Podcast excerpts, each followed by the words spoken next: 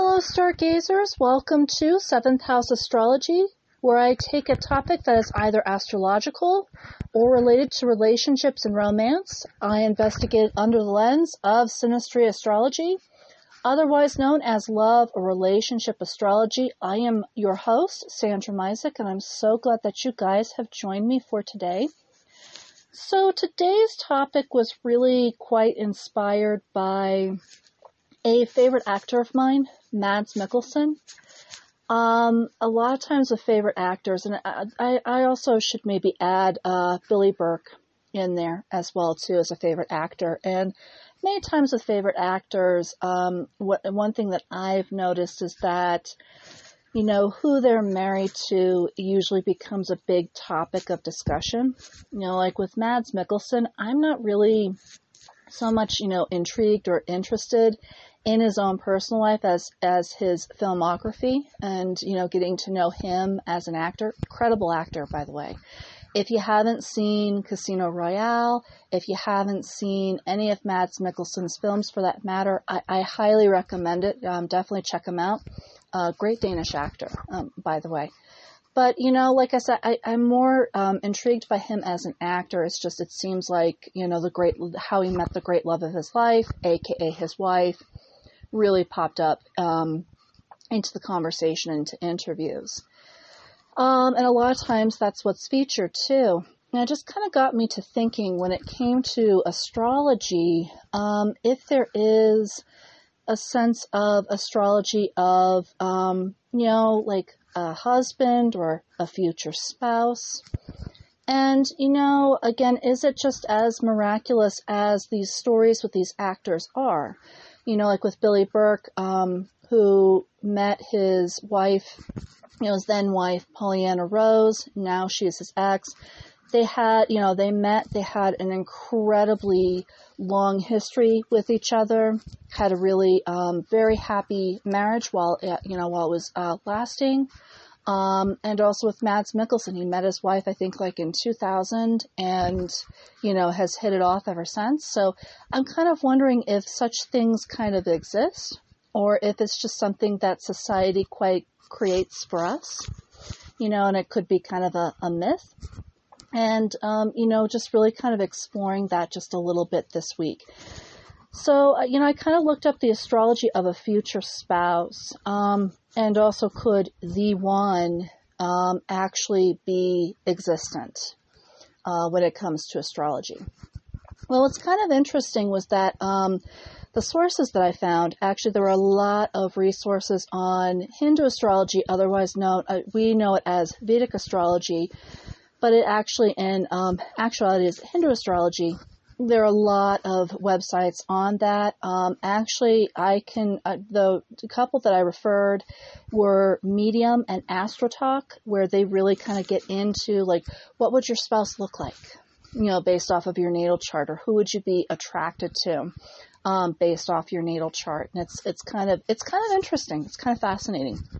Um, but there was a really um, nice article on Parade.com where the um, author, you know, obviously the author couldn't get into too much detail.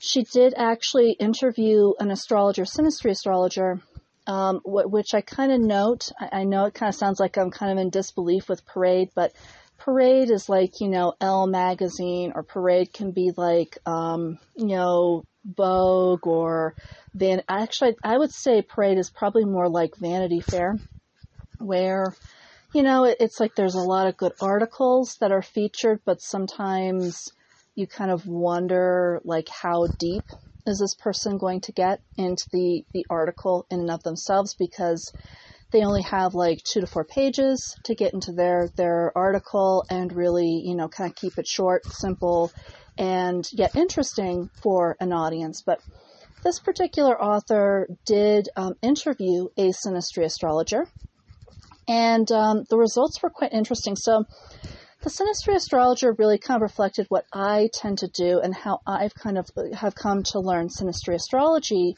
which is she tends to take a look at the moon, Venus, Mars, and um, one planet which I have not included but will start to do so, which is Jupiter. And I thought that was interesting. One other thing that's kind of different from me is that I also include the sun because, you know, we do have ego in our relationship. Um, sometimes, you know, when we first meet our spouse, when we first meet people, we're kind of heavily egoic, and I kind of like to see how partners really support that, or how they deflect that, or how they might puncture that in a relationship. You know, if a, a relationship might be a good match with the, the position of the, the sun or the sun's positions near each other's planets. You know, like if the sun's positioned near somebody's Pluto, I would probably say, uh, maybe back away and, and wait on that relationship or just maybe, you know, remain friendly and platonic in that relationship for some time because good chance that partner who has the Pluto aspect is going to nail that person down or contemplate their bubble. But I think that that's equally important along with the emotional um, supportiveness in relationships as represented by the moon the amount of romance, which is represented by Venus. And of, of course, there's the passion, the sex and the passion, which is represented by Mars. Now, where Jupiter comes in, I thought that this was interesting.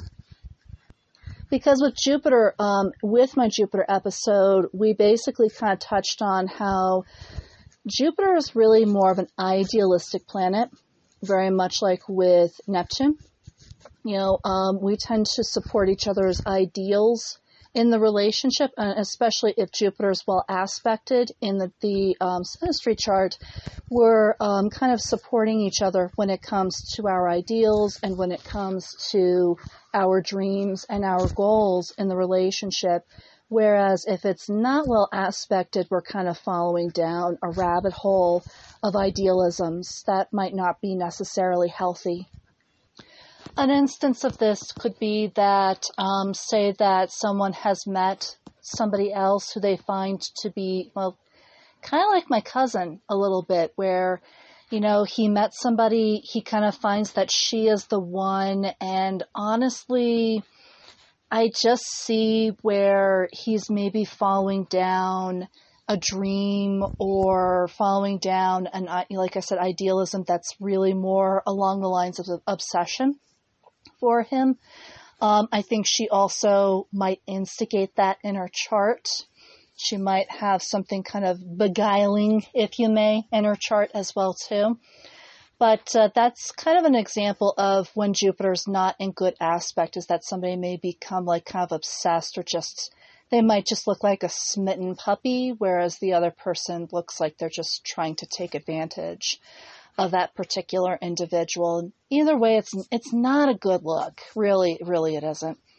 But uh, in the Parade.com article, um, basically the astrologer mentioned that Jupiter can also represent not only the husband that you attract, but also can represent the partner that will bring us to a higher purpose in life. You know, knowing how broad Jupiter can be also bringing prosperity with a long life together um, is also what it, it represents. Basically, uh, when in harmony, it can represent longevity of a relationship, and that's why this particular astrologer loves Jupiter and loves to use Jupiter rather a lot as well too.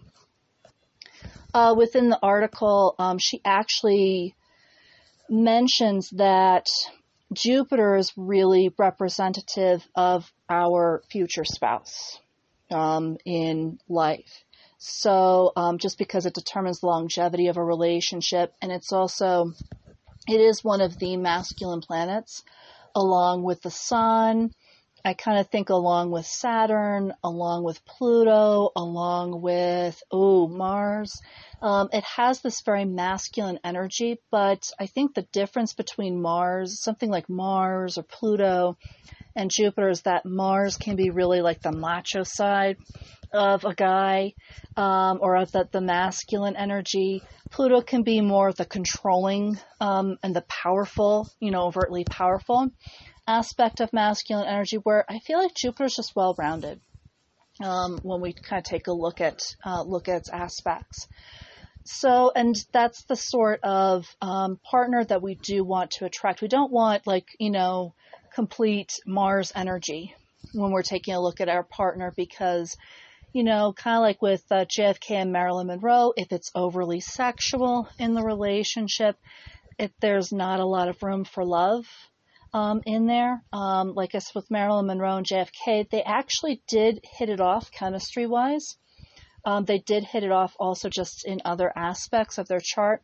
What was sad though was that because they had that chemistry, that's really what, you know, that heavy Mars placement in their charts that's what really kind of caused them to, to hit it off. And that's really where their relationship was kind of centered, which is, like I said, it's kind of sad because they could have had a really great relationship between the two individuals. You know, they're both very magnanimous and they both had a lot of great aspects with Venus that were just really like nice, soft aspects that really could have, you know, helped that relationship out. But with Jupiter, it's it's someone who we're looking for that's like well-rounded, and that's usually what we look for in a relationship is somebody who not too macho, not too powerful, just somebody who's like well-rounded, and also still just very masculine as well too. What's kind of interesting is that Jupiter as well too. I usually think of Jupiter as being a masculine planet. It's actually used in this article for both um, women who are looking for a partner. Uh, men um, end up looking, I think they represent themselves as the sun, I think they're looking towards Venus if they're looking for a wife. However, with a man who's looking for another man, he's also looking at Jupiter, and also those who are non binary are also um, encouraged to look towards Jupiter. So it seems like it's um, the planet that kind of represents both male and female um, collective energies. I wouldn't be surprised with men if um, maybe a combination between Venus and Jupiter is recommended. I mentioned Venus with men because um, Venus is obviously the very feminine planet um, and the feminine energy. So it's like if you're looking for a wife, look towards Venus um, in the relationship and how that how that relationship between the two planets, between your Sun and Venus, are, and that would be indicative. But like I said, I wouldn't be surprised if Jupiter might be thrown in there as well too to see like the longevity of the relationship in there. Um, but yeah, as um, mentioned, the tips are um, when it comes to the article.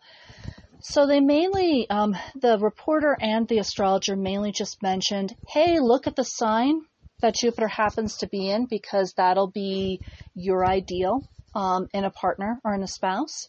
And then look at the house. Um, you know, and they, like I said, uh, as I mentioned earlier, the representations, if you're a woman, you're going to represent yourself as Venus because that's the feminine energy. And then you're going to look towards Jupiter for your husband. Uh, gentlemen who are looking for other gentlemen, um, you're going to represent yourself as the sun and look towards, uh, and I'm sorry, not Venus. You're going to be looking towards Jupiter um, as your spouse Non-binary, um, it's a combination between Venus and the Sun, and then looking at Jupiter um, as the spouse. But I just remember thinking, um, you know, when I was doing the research, my uh, natal Venus placement is in Virgo, and my Jupiter placement, pardon me, my Jupiter placement is in Sagittarius. So that's actually a heavy squared relationship. Um, and I think a little, you know, like I said, there wasn't enough time nor enough pages to cover, you know, if there should be a hard aspect or if there should be a soft aspect, how to, you know, count that. And I just remembered when I was doing research, it's like, oh wow, finding a spouse for me must be very impossible because I have this massive square between Venus and Jupiter. It's it's not looking too great for me. And I thought I would actually touch on that because I don't think that that necessarily is true. Um, not in wholehearted uh, wholeheartedness.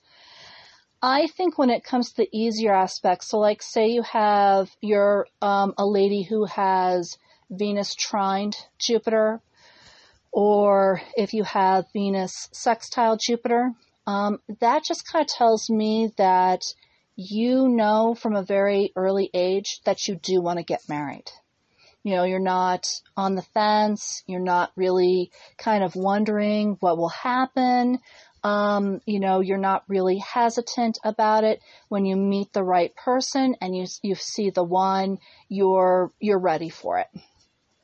I actually also think that when it comes to the um, easier aspects, that you're not just ready for marriage. I think also there's an aspect in you where you might be, depending on your relationship with Jupiter and Venus, like if you have other planets, either conjunct Venus or Jupiter, or might be around, you know, like also might be, you know, kind of forming other aspects to Jupiter or Venus, you might expect marriage um, when it comes to finding somebody who you care about and with whom you you love.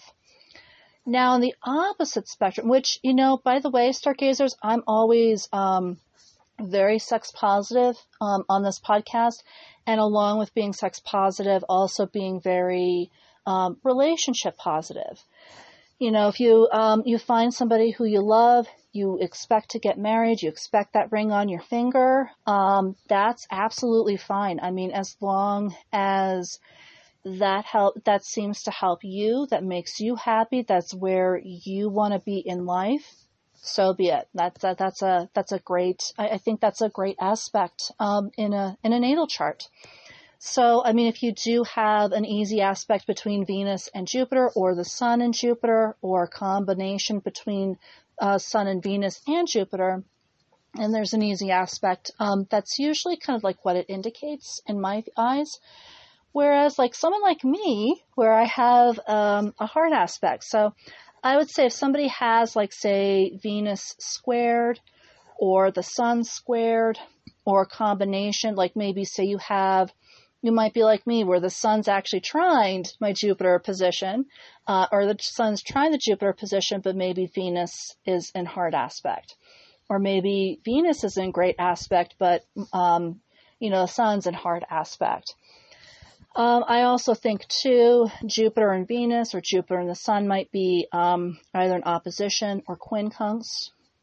That's where I just say, like when it's squared, I would actually say that's not uh, uh, that. What that indicates more than anything is that the energy between the two planets and the two signs really indicates a huge lesson when it comes to relationship or relationships my personal um, kind of journey, if you may, with relationships, I noticed this even before I was sexually assaulted at 29 was that um, you know Venus square Jupiter usually indicates a hardship with commitment. It's hard to commit. It's hard to pin this person down because they're really very free. Um, you know, they're very broad-minded. You know, very much like Jacques de Casanova, where he mentioned it's like why? Yeah, I think it was within uh, Don Giovanni, um, where he actually helped Mozart write the lyrics.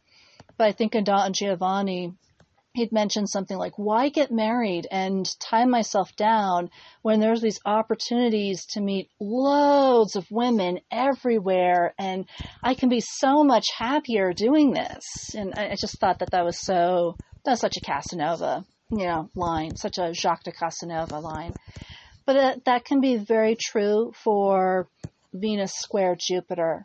And um, in my view, I kind of feel like I, I kind of liked that line. Not only was it, you know, made me crack up with Jacques de Casanova, but I kind of felt like that was me um, for a while with relationships, where a lot of the guys want to tie me down, or a lot of the guys want, you know, they'd start discussing babies and ma- I had one guy, I did one guy who was discussing marriage and babies on the first date. I was surprised I actually allowed this relationship to carry on for about like two weeks because right then and there, whenever anyone, like especially on a first date, starts to discuss babies and marriage, I'm about ready to run out the door and leave craters, let alone skid marks, in my wake. Um, it freaks me out. You know, commitment can kind of freak me out. And especially now, um, after, you know, like I said, post my, my 29 years of age, um, you know, it kind of makes me a little suspicious as well too. But I think that that fear, that suspicion, that um, fear of commitment and suspicion is something that I wrestle with personally when it comes to relationships. Furthermore, between Virgo, who's kind of Virgo's kind of prudish, whereas um, Sagittarius is really quite free. Mix the two together. Um, I mean, I can be quite critical of other people. And, you know, I think why the reason for why is that I can be quite critical with myself. I, I'm just going to be flat out honest. Um, the criticisms that I give to other people sometimes reflect my criticisms of myself, and I'm really trying to work with that as much as possible. And then also wanting, you know, again, the freedom with Sagittarian, with Sagittarius, just wanting to be free, wanting to be my own woman is also something that I wrestle with within relationships as well. It's not like it's, it's something that can be, that can lift overnight, but it is something that I'm continually conscientious of and that, um, you know, how to work with this to where I'm not just, you know, running out the door whenever anyone wants to talk about marriage or babies for that matter. Oh yeah. Whenever somebody starts mentioning babies and pregnancy, I'm out. I'm, I'm, I'm beyond out. um, I always have been since I was in my twenties. But, uh, you know, it, it, this is the sort of thing that I kind of wrestle with. It's like how to be a little more, a little less critical, a little more present, and maybe how to be, you know, not so freaked out because sometimes, I mean, it's, it's only natural that if, if you're close to someone for so long that they ask about marriage or, you know, somebody is keen on marriage if they start, you know, bringing up the subject. But I think, you know, trying to be open about, you know, marriage, you know, the concept of marriage. And, you know, that doesn't always mean walking down the aisle with a, with a veil and our traditional uh, concepts. I mean, there's very many informal ways in which their marriage can apply or intimacy can be applied or being close and being united with someone can also apply. And these are things that I've had to think about over time along with being overtly critical and kind of tone that down.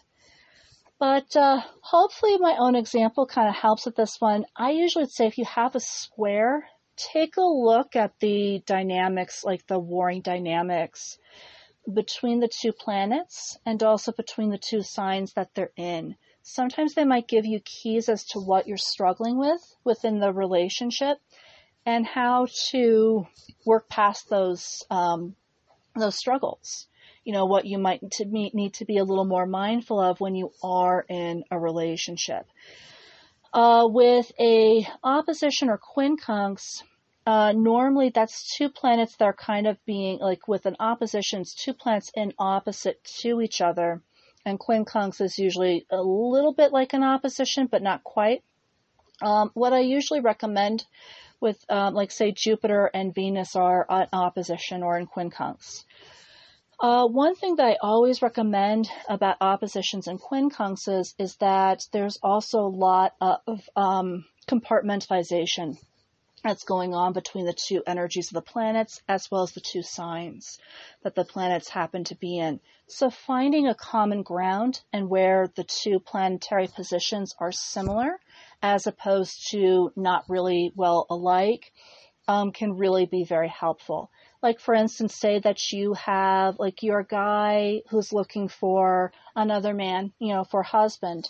And say that your sun is actually in Taurus, but your Jupiter position is in Scorpio. And you're kind of thinking, well, Taurus and Scorpio can be, you know, they can appear to be leagues apart.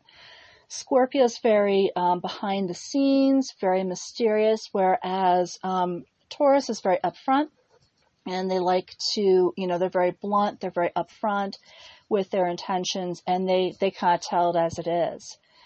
However, when you look a little deep, more deeply at both signs, um, both signs really have one thing in common, which I think is loyal. You know, Scorpios are loyal, Taureans are also very loyal to the point of being very intimate. Now, to the wrong signs, it can feel like they're being smothered. To the right signs, it can feel like they're very close. They like to pull people close to them. They like to get intimate really very soon, and they like to establish connections within a relationship. Um, but that's where I feel like that's where they're the most similar.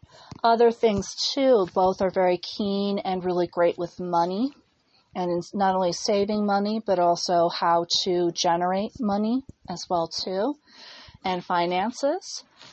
Um, and I would say, you know, they do, they both can have an eye for luxury as well too. Um, whereas, you know, uh, Taurus is notorious for buying the cushioned chairs, the upholstered chairs. Scorpio, not so much. Scorpio does like the creature comforts um, within their home. They, they do like, you know, having nice things as well, too. Um, but they probably teach Taureans the value of the nice things as well too. But I think this is where these are good starting points where these two planetary positions can kind of inform you of where, say, like say that um, you know, fidelity or loyalty is something where you're like, yeah, that is a common buzzword that I'm having problems with within relationships this would be a good time to kind of sit down and kind of maybe reflect on what loyalty, you know, loyalty means different things to different signs. You know, it, it, loyalty doesn't have to be expressed exactly as Scorpio plays it out, nor does it have to be expressed as how Taurus plays that out as well too. Um, you know, loyalty could mean something very different to you. And maybe just reflecting on that word, the, the word of loyalty, um, might help you to come to a higher ground um, within relationships of where where you might have lacked with that or where you might um, you might struggle with that and maybe coming to terms with that before you go for the next relationship um, you know really kind of getting an idea of what does loyalty mean to me you know what does it look like to me in a relationship and how can I maintain my end of loyalty? You know, I, I kind of feel I'm kind of the big believer of if you have that sort, if you have like whatever ails you or whatever is a challenge to you, if you have it down for yourself, more than likely it might also fix some other problems. Like say you've had some problem with loyalty um, when it comes to your partner maybe that could be because um, loyalty is kind of not so firm for you as well. The firmer that you get with that concept and what it looks like for you, the more that you can define whether or not a future partner is going to be loyal to you or it's just going to be one, a, a common string of a pattern of events that might have happened to you as well too. Um, so I think that that's really good to kind of uh, sleuth out as well. The same with quincunxes. Um, you know, even though the the planets and the signs are very unlike each other, um, again they have some similarities in common. Like you know, um, Aries and Scorpio, for instance, are very unlike each other. However, um, how they're alike is their motivation. They're, they're both ruled by um, Mars, and their motivation transcends um, the motivation of at least like 10 people. You know, they have the motivation of those 10 people. And I feel like that's something that they can share in common. But that motivation could be where um, that's there could be a relationship in relationships. Motivation could be lacking. So again, reflecting on what does motivation look like for me? Because again, it doesn't have to be expressed in the Aries way nor in the Scorpio way it could be expressed in your own set of events and in your own way as well too. Um, I think the more that we can define what things look like for us, where we ail, and what we want to exactly look for in others, let alone in ourselves as well too, I think that's the really big, nice theme between Jupiter and Venus, or Jupiter and the Sun's position, or combination as well too. And I did want to touch on that because, you know, the article did not really go into it very well. And I, you know, again, it's like, what, what if, what, what if, what if, you know, and, um, it doesn't mean that you're screwed. It just means that maybe there are some, you know, like if you have a hard aspect, doesn't mean that you're screwed. Doesn't mean that you're never going to find your partner. You can and you, you will.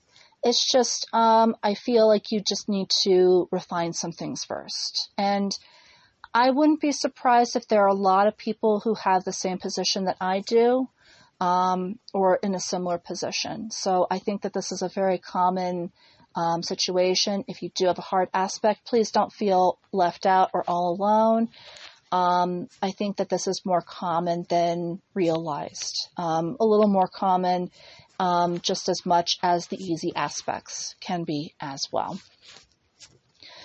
All right. So along with that, um, the article also mentioned make sure to look at the house that Jupiter happens to be within because that can be how you meet your partner. So like for instance, if Mars is in your fourth house, um, you're more likely to meet your partner in a setting where it's a little more cozy and it's like a second home away from home Whereas um, maybe like in the eighth house, it could be a metaphysical fair or um, a tantra festival or a tantric class or um, even just a metaphysical class as well too, maybe a holistic class as well too. Um, the seventh, the eighth, and the twelfth houses can be kind of nebulous a little bit, but I, I kind of feel like metaphysical fairs, um, anything along the spiritual veins might be a good place where um, you might fe- meet your future spouse as well too. Um, and you know, first house, you might meet that person, you know, maybe like at a a self help event, or you might meet the one, um, you know, at a very personal event for you, like maybe at your own birthday party, a friend of a friend comes, you know, friend brings his or her friend, has that feeling that you two would hit it off, and that's possibly how you guys will, you know, will meet or um, happen to meet. Whereas with the fifth house, it could just be you're at a party, and there's like maybe either at the office or, um, you know, just a general party for um, that your friend is holding. And again, your future spouse could be a friend of a friend. Um, uh, you know, a couple of other examples, like with the third house, I would say a speaking engagement or an intellectual ga- uh, engagement. Um, possibly you could meet your future spouse in school. Um, I'd say like a third and ninth houses, you could possibly, uh, that would have that connection where you might, um, maybe like that third house, you might meet that, you know, your sweetheart in high school and you guys have hit it off ever since or your ninth house, you could have met your significant other in college and you've hit it off ever since. And no, there's, like I said, again, no right or wrong way. That's, that's awesome. Or you might meet at a speaking event or at a, you know, an event where you're learning higher learning, um, as well too. Um, so that, that also, um, can also be a part of it. But either way, the, um, the, the different houses are very interesting with how, you can really meet your spouse and um, the different ways in which that can come about. Um, you know, it's, it's, I would also say when you look at your house, you know, take a look at, again, the, the themes of that house, but also, take, you know, kind of use your imagination as to what that means. Like, you know, fourth house means home. Well, that could mean a home away from home, like a coffee shop or maybe a wine tasting or maybe like a food tasting event, or you know, you might meet at a favorite restaurant. Um, that's like a home away from home for you. Um, you know, kind of getting into that Cancerian vibe there, but um, you know, really, it's like I always just say, use the imagination um, wherever your um, Jupiter placement hits and whatever the the house's themes happen to be. It might not be as literal as the houses can be, um, but like I said, it, it can, like I said, you can kind of come close. And if you're, if you're absolutely out there and you're looking for the one, you can be, as the parade article had mentioned, you can actually be far more available in that area in regards to meeting the one. Also, in speaking of meeting the one, why Jupiter as well, or what also Jupiter represents when it comes to meeting your future spouse or partner is that Jupiter can, you know, um, so they, you know, basically the article said look at the sign of your partner or look at the sign of Jupiter. That might be the sign your partner would be in. Again, I took a little bit of contention with that because, again, what if you're, say, a double Aquarius and you have Cancer, you, you know, like say um, your Jupiter placement is in Cancer.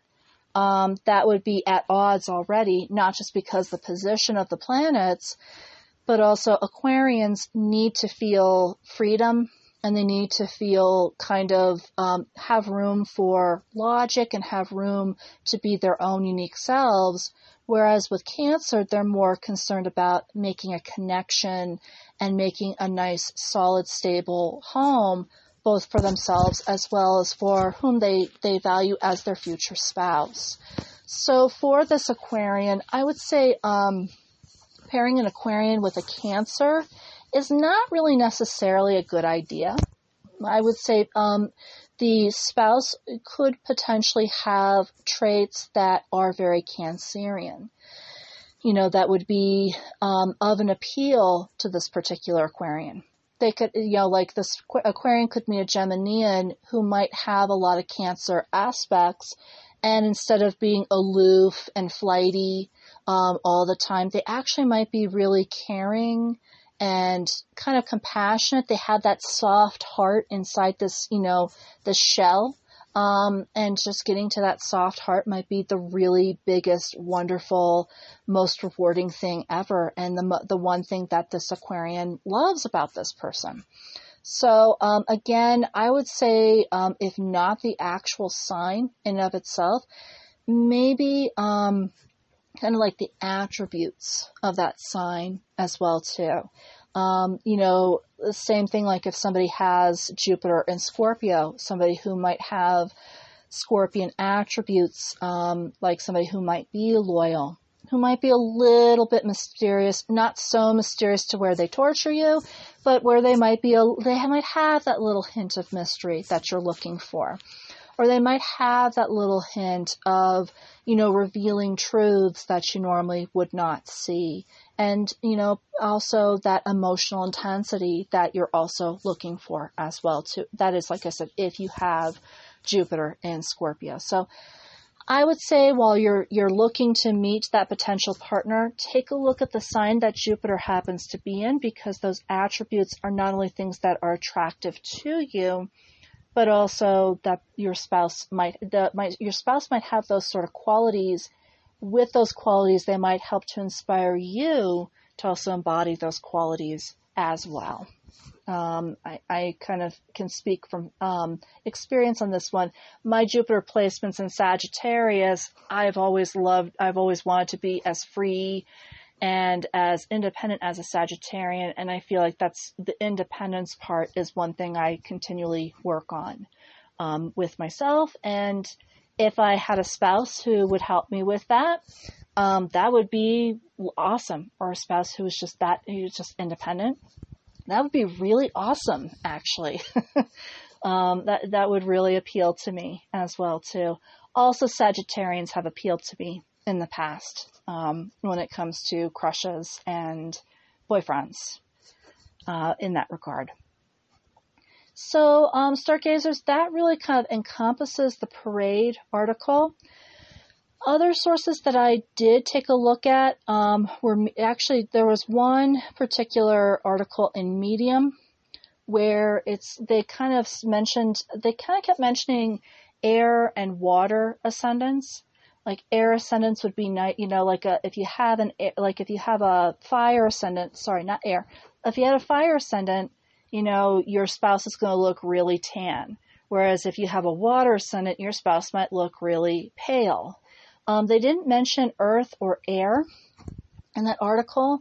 I would say if you want to take a look at ascendant theory, um, and that's your thing, definitely check out Medium or just definitely kind of check that out in general. There's a ton of resources on that one. I would say Earth would be like slightly tanned, um, not so tanned that they've, you know, they've been in the sun, you know, but they, you know, kind of like medium tanned.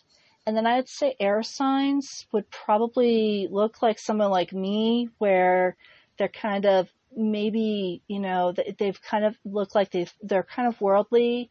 They look very smart, possibly having glasses, but again, this is so general that I would hate, like I said, I'd hate to just say, oh yeah, air signs always wear glasses, because that's probably not true. Or the air ascendant, you know, you'd probably be attracted to somebody who wears glasses, which is not always true. So I would say definitely take a look at different um, resources on this one if that also appeals to you. Um, it, like I said, with Vedic astrology especially, gets very fascinating um, when it comes to you know, what will your spouse look like due to the, you know, your ascendant and also the planets on your ascendant. And, you know, it definitely, it definitely gets very interesting as well. But above all, stargazers, I do hope that this episode was informative for you and also as interesting as it was for me. It's definitely a, um, a very eye opening sort of episode. As always, we're actually coming up to a full moon, um, and it and she is igniting the sky like no other. So this is a great time to look up at the stars, um, and of course to take a little break with all the craziness that's happening out there. I think that's really along the lines of not only Pluto trying to transition into Aquarius, but also um, Uranus just still being in retrograde until the end of this month. Actually, that'll be for just a couple more weeks. Now that, I, now that I'm looking at it. Um, but above all, stargazers, um, it also helps us with looking at, at the stars to look at our origins of astrology when it comes to those 12 constellations that inspire the 12 signs of the zodiac. So that's always nice as well, too above all, stargazers, I do hope that you guys are nice and well, that you're staying above the cold and flu season, um, that you're, like I said, that you're being safe out there. I know there's a lot of crazy drivers at this time. Um, but you know, I, I do hope that you are well, that you stay well, and that you guys stay safe. And between now and next week, stargazers, I will talk with you then. If you have any further questions or comments for Sandra Misek, you can contact her at either misek, M-I-S-E-K dot Sandra at gmail.com or at her Instagram page at sandra.misek. Again, that's M-I-S-E-K. For as little as $2 a month, you can also become a Patreon to this podcast. Please visit patreon.com forward slash seventh house astrology for more details.